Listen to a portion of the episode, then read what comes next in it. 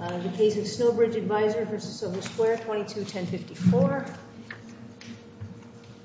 going to start with Mr. Barton. Thank you. Thank you, Your Honor. Good morning. May it please the Court, I'm Roger Barton. I'm the managing partner of Barton LLP. Uh, we are the attorneys for Snowbridge Securities and Snowbridge Advisors, who are the plaintiff appellants and cross-appellees. I'm joined today by my colleague, Randy Racy, as well as three of our summer interns who aspire to join our noble profession. Um, this is a simple breach of contract case brought by Snowbridge Advisors and Snowbridge Securities to recover approximately 2.5 million euros owed by ESO partners and its successor, Soho Square, pursuant to the terms of an agreement under which Snowbridge Securities, as assignee of DCS Advisory, acted as exclusive financial advisor and North American placement agent in connection with proposed private placement of funds managed by ESO and later by Soho Square. Snowbridge Securities was entitled to a monthly work fee of 30,000 euros and a minimum placement fee of 3 million euros, less what was already paid in the monthly fees, paid at the first closing, regardless of whether or not Snowbridge itself raised any funds. Snowbridge has tried to collect this fee since December of 2020. At no time prior to this lawsuit did ESO or its successor, Soho Square... Counsel, can I interrupt? And have you describe for me the relationship between uh, Snowbridge and um, uh, DSC, is that what it's called? DCS. I may have gotten that wrong. What was the relationship between them? Yes. When this agreement was first signed, Snowbridge Advisors was not a registered broker-dealer. So DCS was the only broker-dealer in this deal? Correct. DCS was brought in as the broker-dealer, which, as I'm sure the Court knows, uh, was required to act in connection with the placement of securities. Snowbridge Advisors was not registered. So it was necessary for them to... It was necessary at that time, correct. But at that point, the client relationship, if I'm understanding it, was Snowbridge Advisors. DCS didn't independently have the client relationship until you brought them in as the broker-dealer? Exactly right. In the placement agent, this is called a placement agreement. Um, Snowbridge is what they call a placement agent or a, uh, because they're really a placement agent or a third-party marketer. Um, securities need to be sold through a registered broker-dealer, as you just said.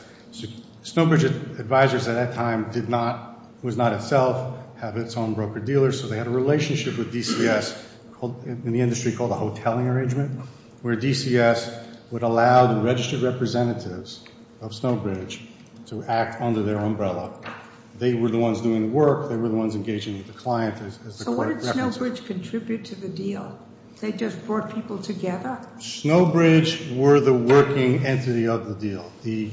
Snowbridge had registered representatives, individuals, who were the ones that actually provided the services and worked with um, ESO to get them investor-ready, organize the investor meetings. So who was the fee due? The fee could only be accepted by a registered broker-dealer, and that's why DCS was needed.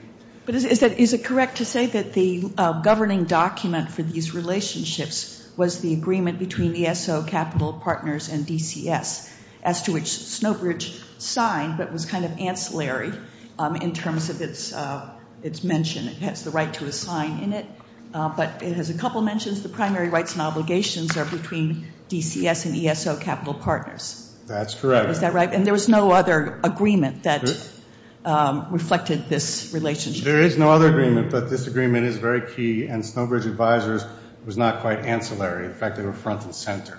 Well, the main obligations, rights and obligations stated in the agreement are uh, between DCS. It's on DCS letterhead, of course, and ESO uh, Capital. Correct, with one major exception, which was it was contemplated when this agreement was signed that Snowbridge would either form its own um, broker-dealer or purchase a broker-dealer and therefore be able to become a broker-dealer. Did it ever form its own broker-dealer, Snowbridge? I'm sorry? Did it ever form its own broker-dealer? Yes, it did, and that's when Snowbridge gave notice to ESO that the DCS fees would now be assigned to Snowbridge Securities. Snowbridge Securities was the... Did DCS agree, and did they have to? DCS agreed in the initial agreement that Your Honor was just referring to that at some point along the way, their rights could be assigned over to a broker-dealer either formed by Snowbridge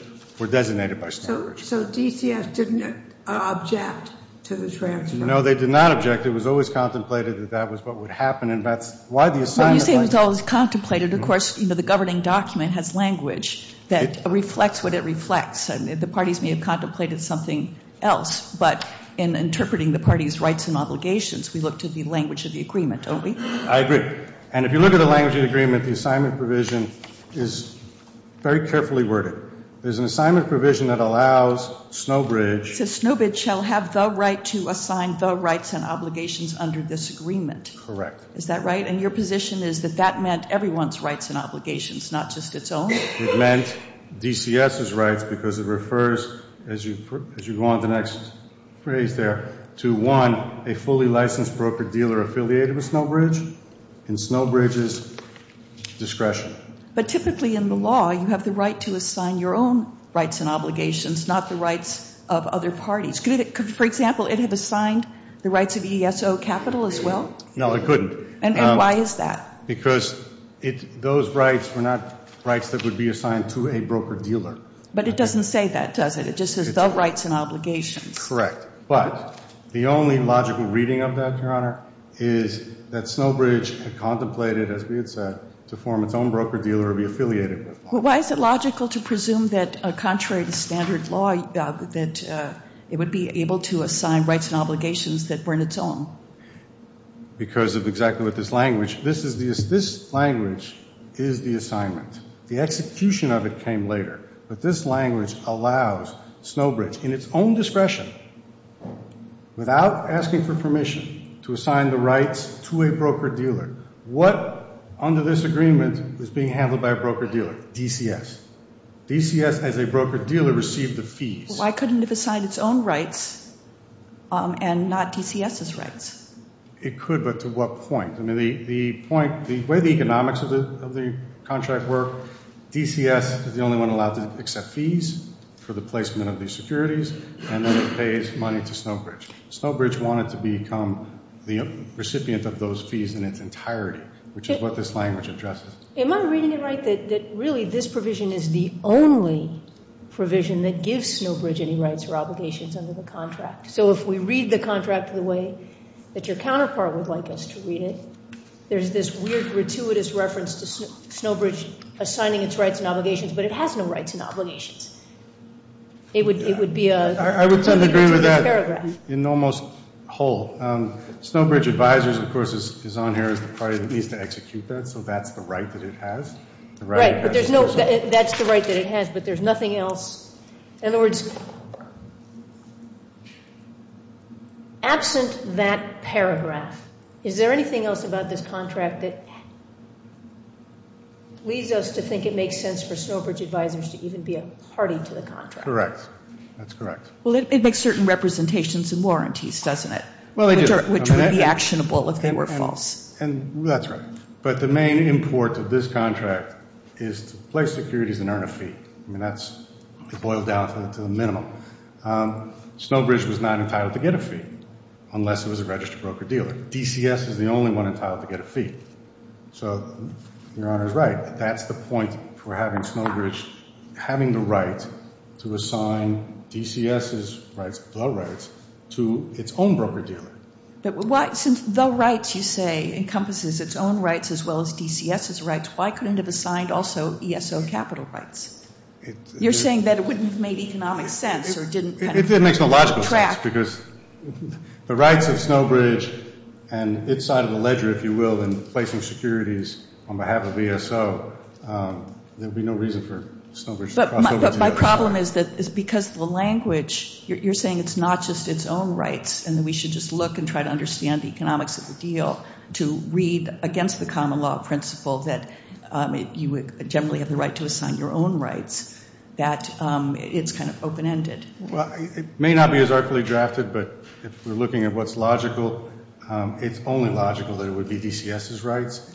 And I agree with the common law. You can't assign someone else's rights. But the point we are taking, I think, is clear. This contract, when signed, already provided the assignment. We just didn't know who it was going to be assigned to, but we knew it would either be a broker-dealer affiliated with Snowbridge or someone else that Snowbridge would designate. I'm sorry, I didn't quite understand. You said this contract, when signed, already provided the assignment? That's correct. I think the assignment provision in the engagement letter, the way that this is written, that Snowbridge, in its absolute right, can make the assignment, that then and there is the assignment. The execution of it, the party to be designated, comes later. Is that the assignment or is it the agreement by DCS to consent to the assignment? I mean, I guess we could say it's their consent, their understanding that the rights would be assigned. It's the execution of that assignment later. And and there's if you look at, distinguish this language from the other assignment language. The other assignment language requires consent of the parties, prior written consent. There's no prior written consent here. Everybody agrees in this. It also says shall have the right to assign. So we can't ask their position on this. But I have a question about the district court's opinion, who found uh, that the agreement unambiguously barred Snowbridge from unilaterally assigning DCS advisory's obligations under the agreement. Tell me where the district court got that wrong. I don't think, for the reason we're debating it right now, I don't think it's unambiguous. From our standpoint, it's clear that the assignment provision was, the assignment was given in this agreement. But even if it's unclear, then it's vague. And if it's vague, that does not support a motion to dismiss. Because that would then take us to extrinsic evidence. We might look at the fact that DCS didn't object when the payments started going for several months to Snowbridge. Correct. Which is exactly right, Your Honor. We need to look at the conduct of the parties. Following the assignment, ESO paid Snowbridge. ESO never objected. And I take it DCS didn't seek to intervene in this action and say, no, we're the real party in interest here. Correct. Everybody understood this the way that we're presenting it to the court. Um, unfortunately, the court below didn't do it that way. But even if, and I don't concede that it's vague or ambiguous, but even if it was, that doesn't support a motion to dismiss. So the district court read the agreement incorrectly, is what you're saying? It's a tortured reading. I don't see any logical way to read it the way the district court read it. I think we're going to get to hear from you again. Thank you. In rebuttal. So we'll hear from, who's going first here? It's more exciting for ESO Capital. Mr. Seidman. Good morning. Good morning. May it please the court, Mark Seidman on behalf of Defendant Appellee, ESO Capital Partners, UK, LLP. I want to start, Judge Robinson, by addressing your question about assignable rights that Snowbridge had under the contract, because there were assignable rights. First, in the introductory paragraph of the agreement, Snowbridge is given the right at DCS's discretion to perform services under the contract. So that is a right. In addition, under Section 6 of the agreement, Snowbridge has a broad right to indemnification under the indemnification provision. Under Section 8 of the agreement, Snowbridge had an express right to publicity in connection with closing of the deal.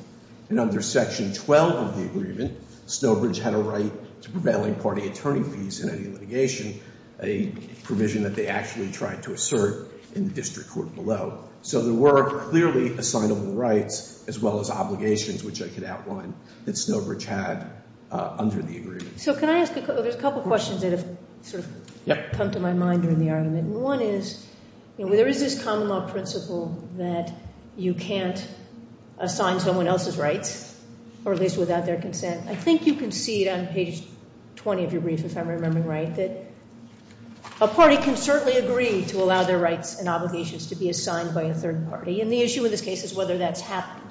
So am I right that this common law principle that you can't assign somebody else's rights or obligations without their consent is sort of a, it's a circular argument. It doesn't help us determine what's happened in this case with this text, because it's very possible that your client did agree, or not your client, I'm sorry, DCS did agree to allow its rights to be assigned. It's possible that it didn't, and we're looking at the language to try to figure that out. Well, they had an opportunity, certainly, to plead in their complaint that DCS agreed in a separate document or to bring that evidence before Rakoff. Well, they don't need a separate document. In other words, if we conclude either that the document clearly contemplates reading what your counterpart is advocating or that it's ambiguous and a court ultimately concludes that it has the meaning that they're advocating, then the fact that there's this common law principle is not an obstacle to enforcing that contract because they've agreed. You're not arguing that the common law principle overrides the agreement. Right. I think our argument is that Section 13, the assignment provision, is clear on its face. Right. That the word assign has a clear definition. We've cited nine different cases that say what it means. Judge Rakoff found it, and they don't necessarily disagree. They seem to be saying that they had an option in Section 13, an option to assign the rights. And it doesn't make sense. Judge Robinson, let me suggest it doesn't make sense because it would lead to absurd results, and I'll give you an example. Okay. Let's assume under the contract they didn't exercise, they didn't serve this assignment, notice of assignment in August of 2019. Rather, Snowbridge sat on this supposed right and instead served that notice in December of 2020. That means during the duration of the contract, DCS performed. It had a right to payment. And it got a payment for the time served. And the allegation is that at some point my client stopped paying and that owes $2 million plus under the contract. And so what Snowbridge's position is, is that they could walk in in December 2020 when all the performances are over, serve this assignment notice, and say we now have all the rights under the obligation and you don't pay DCS, you pay us the $2 million. That's an absurd result that at the end of the transaction they could come in, serve a piece of paper, and all of a sudden they're the rightful owner of the right to payment.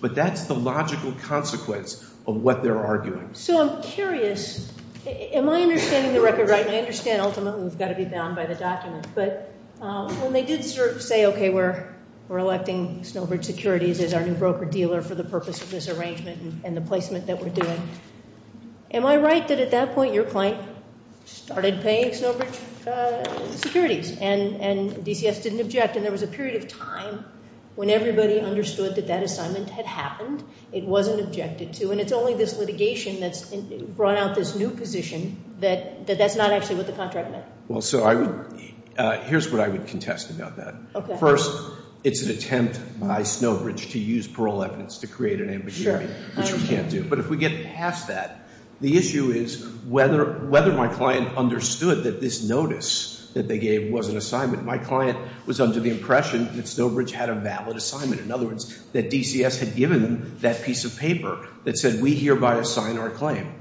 That didn't happen, and after two months the payment stopped. But I don't think, so that's that's part of it. So just based on Snowbridge Securities' say-so, your client assumed that DCS had conveyed its rights without checking with DCS? Again, we don't we don't have facts in the record. I don't have that information for you. It's parol evidence. But we're also in the middle of a transaction where Snowbridge was doing some of the work under section, under that right to work in the introductory paragraph. My client couldn't just walk away from the deal at the crucial time. It had to move forward. But after two months, it stopped, and the deal stopped. And then in terms of objecting from a litigation perspective, my role in challenging the assignment, one of them, is to avoid inconsistent judgments. They left DC out, DCS out of the lawsuit. And so before we can move forward, I need to see who is the valid owner uh, of this claim.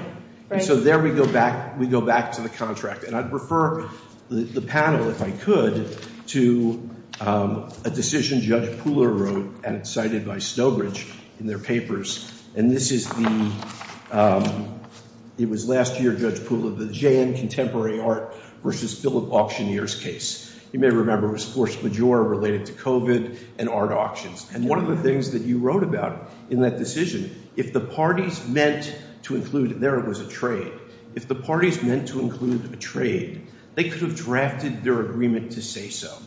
And that was a strong principle in that decision. And it's the same situation here. If Snowbridge meant to have this role that Mr. Barton so eloquently talked about, hoteling and the rest, the agreement could have given a whiff, a hint of it.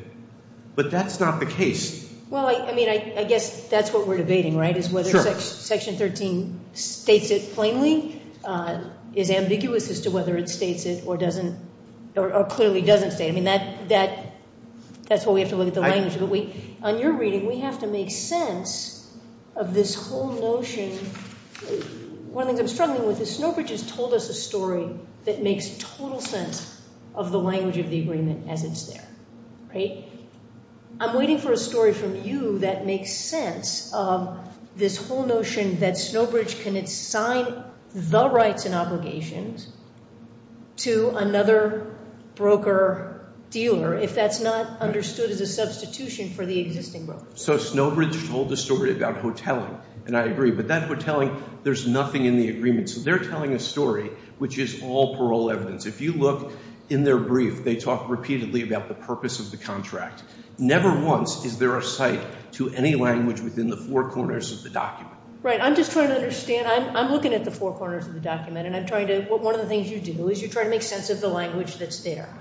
And so tell me a parol evidence story that makes sense of the contract as it's written. It doesn't have this assignment, uh, and particularly an assignment authorizing Snowbridge to, without consent, uh, assign rights and obligations limited to a fully licensed broker-dealer affiliated with Snowbridge or another broker-dealer with the written consent of the company, not to be unreasonably – what does that even mean other than in the story that we've heard? I think the story I would tell you is we're looking at a contract where we have an assignment provision towards the end, which is a basic assignment clause that gives a party the right to assign its own clause. Should my – would it have been better for me if my client on day one had said, no, let's stop?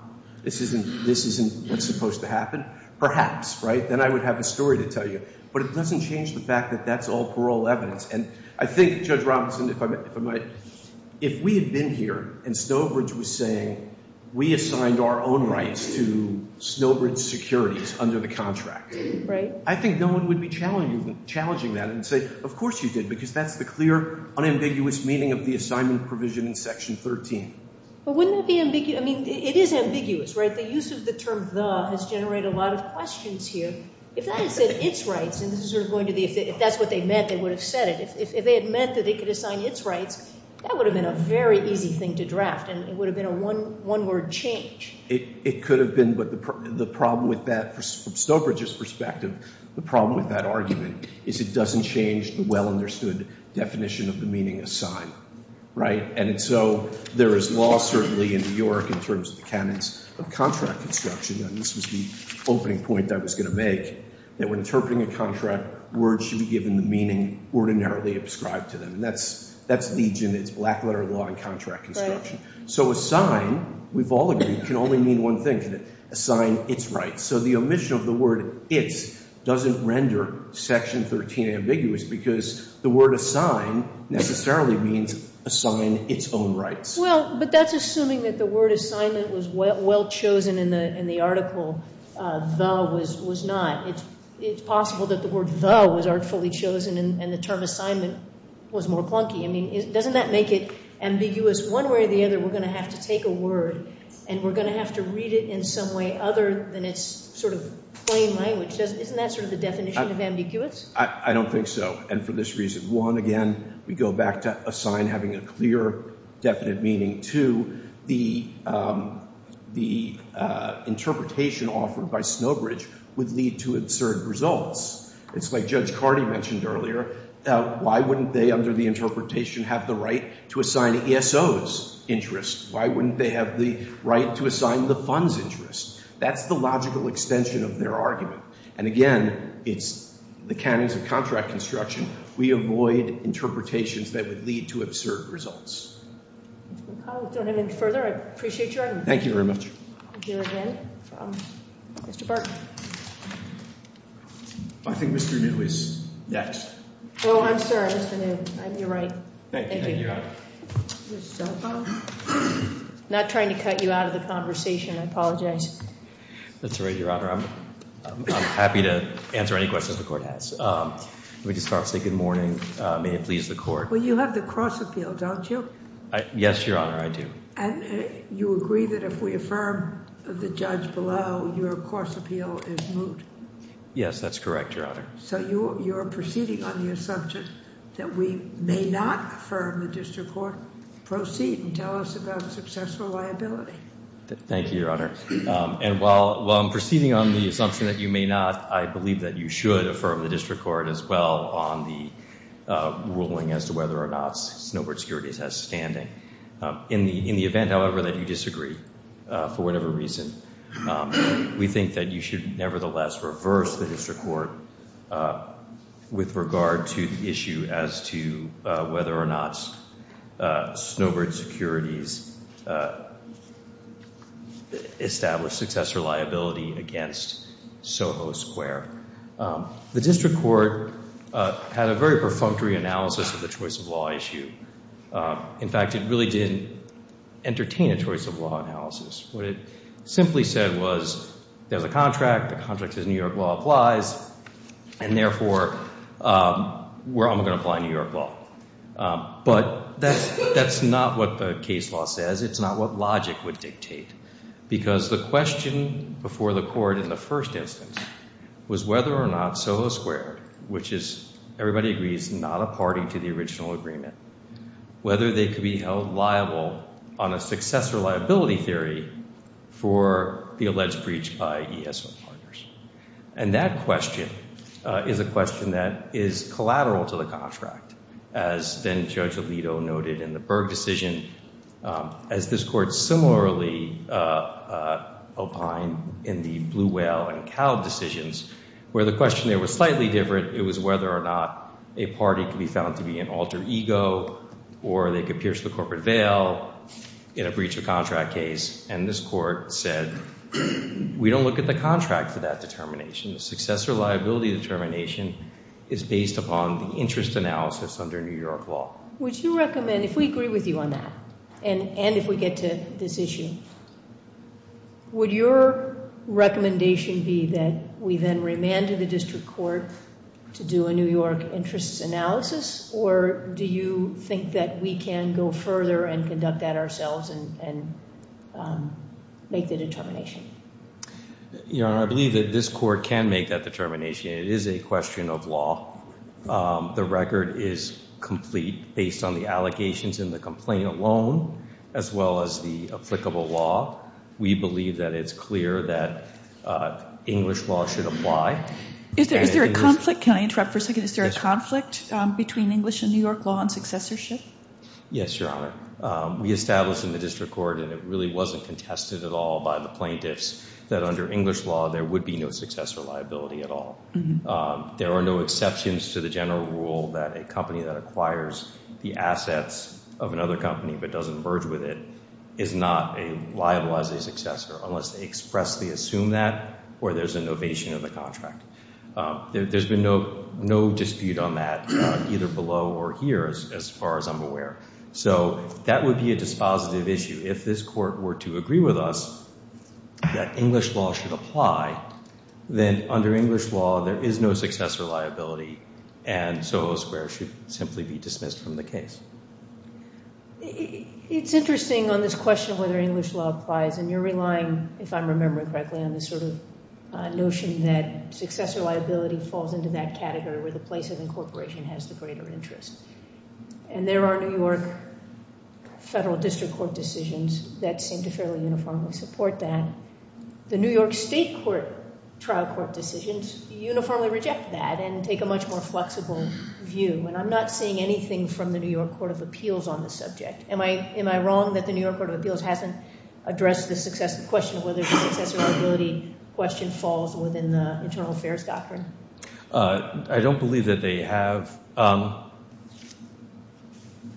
no, Your Honor. I don't believe there is a court of appeals decision on the question of whether successor liability falls Uh, within the internal affairs doctrine. But I believe actually that um, the only cases that the defense has cited um, for a uh, contrary application of New York choice of law rules are those two New York Supreme Court cases, which are distinguishable. Um, they have not cited to any case in the first instance where a court has uh, applied the language and choice of law in a contract to a non-party to determine the choice of law issue. Um, they haven't contested that. And then with regard to the other cases, there are um, numerous cases uh, in the district court uh, here. Um, again, by analogy, Blue Whale and Kalb, this court found as well, where the interest analysis applies and the place of incorporation and where it's uh, primarily operating is controlling.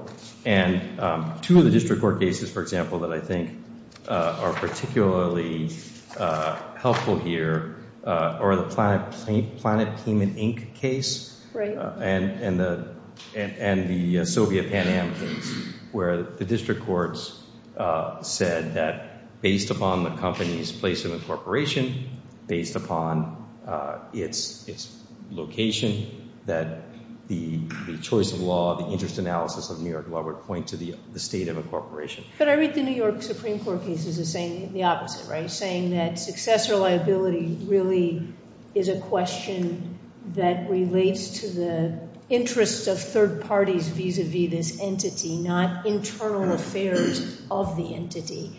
And for that reason, uh, while place of incorporation and primary principal place of business may be factors in the interest analysis, Uh, there's no presumption that we go straight to place of incorporation or primary place of business. Why isn't that right? Well, Your Honor, I think that it is right to say that it is not a hard and fast rule in those cases that place of incorporation controls. But even in those two cases, and it's two cases again versus a plethora of cases that we've cited on the other side, even in those two cases what the court said was um, the only connection between the company and the place of incorporation is the place of is the fact that they were incorporated there. Um, there are no other factors. There are no other connections. So if you did an interest analysis, uh, which you would have to do, in those cases we did an interest analysis, the interests of New York seem to be... Right, that's the Cayman Islands incorporation case. Correct, Your Honor. Here, if you look at the issue before the court, it's is one company that is incorporated, organized, and located in England the successor of another company that was organized and is located in England. And under that analysis, whether you want to call it internal affairs or just straight up New York State interest analysis, the interests of England would clearly be you know prevailing as opposed to the interests of New York, where Soho Square not only is not present in New York, but there's no indication in the record that they have any contact with New York sufficient to establish jurisdiction. Um, and so this is not the case where there's some sort of technical reason why English law applies. These are English companies, and the question of whether one company in England organized under the laws of England should be held liable for the uh, conduct of a third party is something in which English law should prevail. England has a bigger interest in that because, as one of the cases says, and then I'll wrap up, as one of the cases says very clearly, the question of whether or not a company um, should be held liable uh, as a successor is really a question of public law, not a question of private law, um, because it's not something that's determined by the contract. Um, and when a company is organized in a particular jurisdiction, that jurisdiction has primacy. Thank you. Thank you. Appreciate it. Now, Mr. Pardon. Sorry about that. Thank you. That is confusing. Um, I just wanted to circle back on a question that was asked by the court and pointed out um, by Mr. Seiden, the potential for an absurd result if you construe the language of the assignment. The language of the assignment references, as we've said before, that Snowbridge could assign its rights to another broker-dealer. That in and of itself indicates it's not assigning ESO's rights because ESO is not a broker-dealer. You just used the word assign its rights. Assign the rights. Sorry. Um, the assignment, the way the mechanics of the assignment was to work, expanded Snowbridge's authority by giving it the right to assign to another broker-dealer. It would not, ESO didn't have any broker-dealer function, so it wouldn't assign ESO's rights. What's troubling to me is that you're expanding on the actual language of the agreement. All of these things could have been written out and could have been said if that's what was intended. But that isn't the language that the parties all agreed to. Well, there are three different elements of the assignment. There's what Snowbridge was allowed to assign in the phrase we've been talking to, the rights to a broker-dealer of its own affiliation. Then there is could assign to It doesn't say the rights of a broker-dealer, does it? It just says the rights and obligations under this agreement. Correct. But if you're tying it back to broker-dealer, it has to be DCS's rights, right? Um, if it's going to be another broker-dealer, it needs to get permission. And then the other parties, ESO, the fund, uh, DCS, cannot assign without prior written consent. So there's a waterfall, if you will, of what's required, and it's understood by virtue of our reading and I think logic that the assignment is already made in this agreement. That's a point that I'd like to just circle back on. The um getting back to Soho Square and as a successor, I just wanted to alert the Court. There's authority that none of us cited, and I apologize for that, but it's a Judge Batts' case, In Re Kingate Management Litigation, 2016, Westlaw 533-9538, and affirmed by the Second Circuit, 746, Federal Appendix 40 in 2018, where she says, quote, the Second Circuit has made clear that the application of the Internal Affairs Doctrine is not automatic. Instead, New York courts may take a more flexible approach, applying the interest analysis, which applies the law of the jurisdiction with the most significant interest in or relationship to the dispute. Here, understood that the two, the ESO and Soho, are U.K. companies. However, this entire transaction was negotiated in New York. The contract is governed by New York law. The meetings took place in New York. Our clients were the exclusive placement agent for North America. But isn't the question of successor liability broader than this particular contract, or is successor liability evaluated with respect to each particular claim against a predecessor company? I think it's more claim-related than it is otherwise, because that, for the same reason you don't look at the Internal Affairs Doctrine. Uh, you look to see what were the contacts that were made in connection with this transaction and the parties involved. So you could have a universe where Soho is considered a successor for the purposes of this transaction, but for the purposes of some other transaction it's not? If we're looking at the interest analysis under these facts, yes. Okay. I don't think it binds Soho necessarily for their transactions in England.